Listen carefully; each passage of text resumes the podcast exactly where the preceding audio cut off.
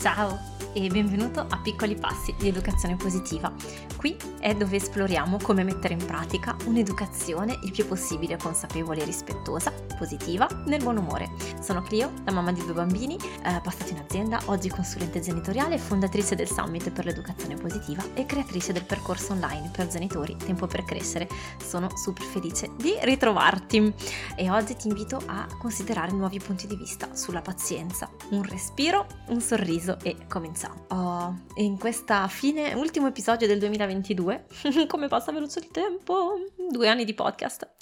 um, vorrei uh, parlare con te del potere della pazienza uh, e condividere tre storie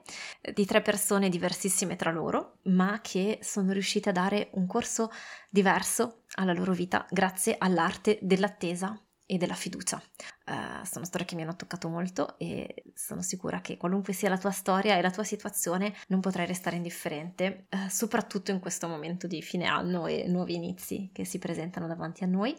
Quindi sono molto contenta, grata che queste persone abbiano condiviso la, la loro storia con me e di, condi- di poterla condividere con voi oggi uh, in questo episodio. Premessa. La premessa importante che vorrei fare è che queste sono proprio storie vere, non le ho preparate in anticipo, uh, vero, il full disclaimer è che mm, la settimana scorsa uh, siamo andati a, a delle, insomma, uno, uno dei momenti di, del catechismo con i miei bambini. Durante uno di questi incontri in cui noi genitori eravamo invitati a restare sabato mattina ehm, c'era insomma la, la, la, la, parrocchia aveva organizzato ehm, la partecipazione di alcune associazioni con eh, degli incontri e delle testimonianze di, di persone sia dei, gest- insomma, dei, dei, responsabili delle associazioni o di persone che erano state aiutate tramite, eh, tramite l'associazione e, ehm, e, quindi sono venute tre persone a raccontare la loro, la loro vita. Io non mi aspettavo assolutamente, non sapevo, non sapevo, nulla, ma le loro storie mi hanno davvero toccato e avevano il tema, comunque volevano essere state presentate ai bambini uh, di tutte le età del catechismo, quindi dalla seconda elementare a, a, a, e oltre fino alla cresima um, come, come dire, testimonianze forti di vite diverse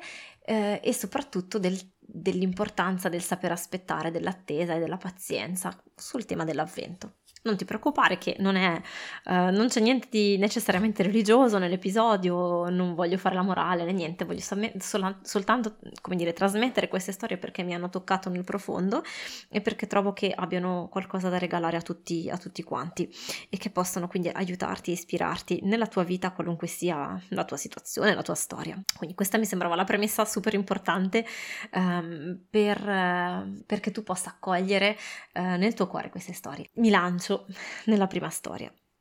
Le tre storie sono tutte uh, scollegate tra loro, uh, o meglio, uh, sono tre storie di persone diverse. Inizio dalla. vado in ordine cronologico così come me le hanno raccontate. Um, e la prima storia è la storia di David, uh, o David, in realtà penso sia un nome che si è dato arrivando in Francia, uh, che è uh, un, un, signore, un papà di famiglia che ehm, è dovuto scappare dal suo paese di origine in Africa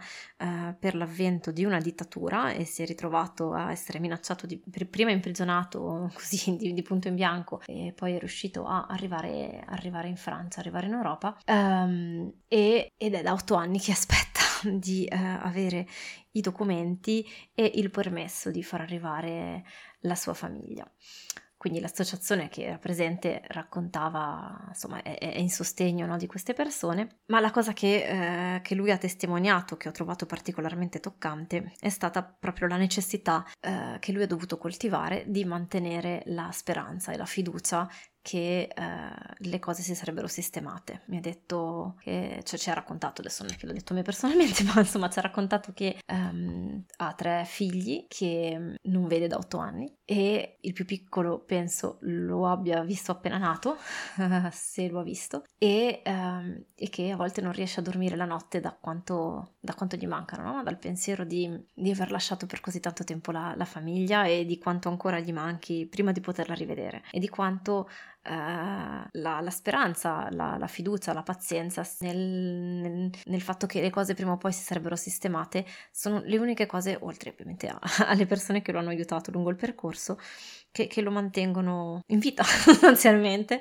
um, in un uh, labirinto di burocrazie, documenti, leggi che cambiano nel frattempo, um, di uh, associazioni e persone che possono, che venire in aiuto perché poi chiaramente finché non non si riesce ad avere il permesso di, adesso non so che tipo di permesso di soggiorno, di documenti, ovviamente non c'è il permesso di lavorare quindi, e quindi a catena no? tutto quanto si, si complica. Um, e, e, ho trovato tanto toccante no? questa fiducia e, e, lui testimoniava ai, ai bambini quanto, quanto, è prezioso poter coltivare, poter coltivare l'arte no? dell'attesa, il saper aspettare senza sapere quando, quando avrà fine questa attesa. Uh, semplicemente coltivare la fiducia che, eh, che il percorso avrà, porterà da qualche parte eh, e di avere fiducia nel, nel risultato, no? La seconda storia um, è la storia di, di Marta, che, um, che, adesso gestisce un'associazione e che è venuta a raccontarci come quando lei aveva 9 anni la sua sorella più piccola è stata rapita. Per fortuna la, l'hanno ritrovata, ma chiaramente viva, ma chiaramente um, questo, ha avuto, questo è stato un trauma per lei e quindi ha avuto un impatto uh, sul suo comportamento e, e per cui uh, a scuola, erano a scuola insieme, lei ha proprio visto e osservato come i suoi compagni e amici abbiano cominciato a escluderla dai giochi e dalle attività perché eh, era diversa, era strana, era... N- non, ha, non, ha, dato esempi con- concreti, ma possiamo solo immaginarcelo. E, e, di quanto questo, ai suoi occhi di bambina di 9 anni, eh, fosse sembrata un'incredibile ingiustizia, no? E dire ma come mia sorella in questo momento ha bisogno di aiuto, ha bisogno di amici, ha bisogno di essere eh, sostenuta e incoraggiata e voi perché è diversa da come, siete, da come siete voi, da come ve l'aspettate, da come era prima, la escludete dai vostri giochi, no? E, e quindi questa grande rabbia che lei ha sentito nei confronti eh, degli altri bambini che non sapevano più come accettare la sorella nei loro giochi, si è trasformata poi in un, in un motore, in una forza che ha fatto sì che lei abbia deciso di dedicare la sua vita professionale alle persone eh, escluse, alle persone ai margini, alle persone diverse per eh, aiutarle invece a, trova- a, a, trovare un ascolto, eh, una connessione e anche a rimettersi in pista. E quindi questo ci porta alla terza storia, uh, che è la storia di, di Tommaso, uh, una delle persone aiutate da Marta nella sua associazione. E Tommaso è un uomo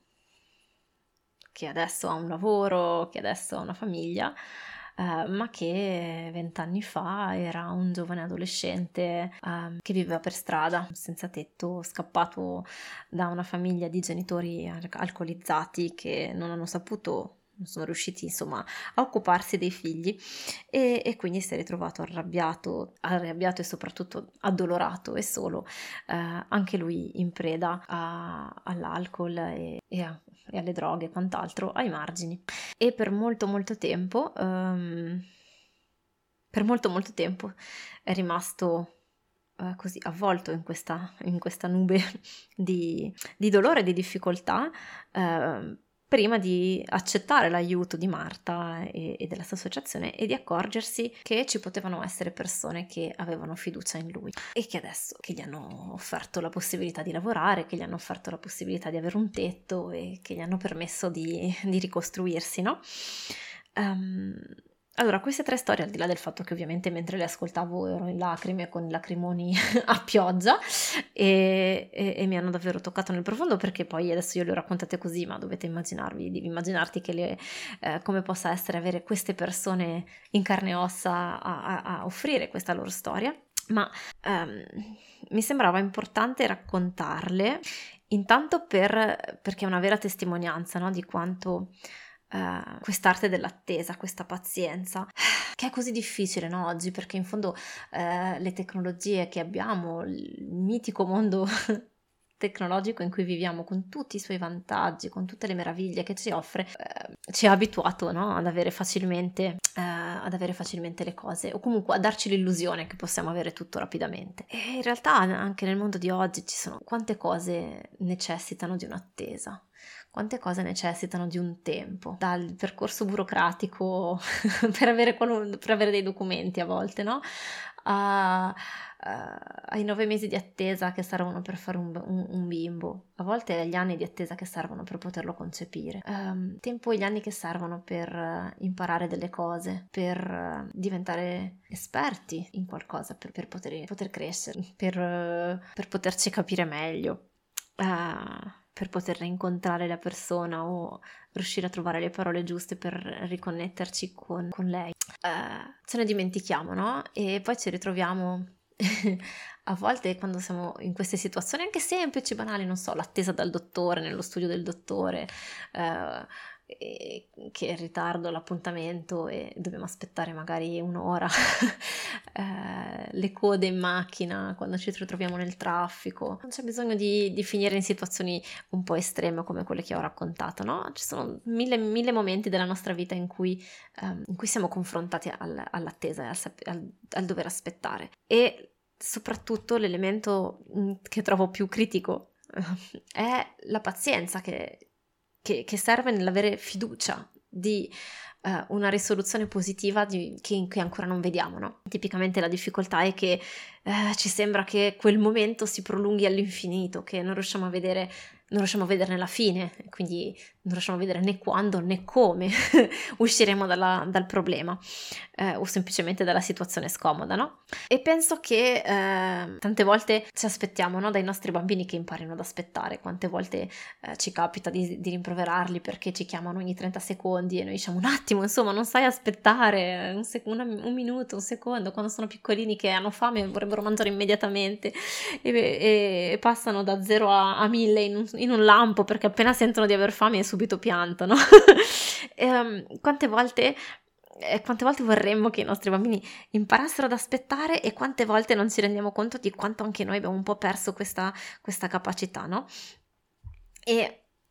c'è in realtà penso un modo, almeno questo è l'esercizio che mi sto impegnando a fare, te lo, te lo lascio uh, nel caso in cui tu voglia farlo insieme a me, che è quello proprio di approfittare di tutti quei piccoli momenti di, di attesa, non so, davanti a scuola, aspetto che aprano le porte, che escano i bambini da scuola. Um,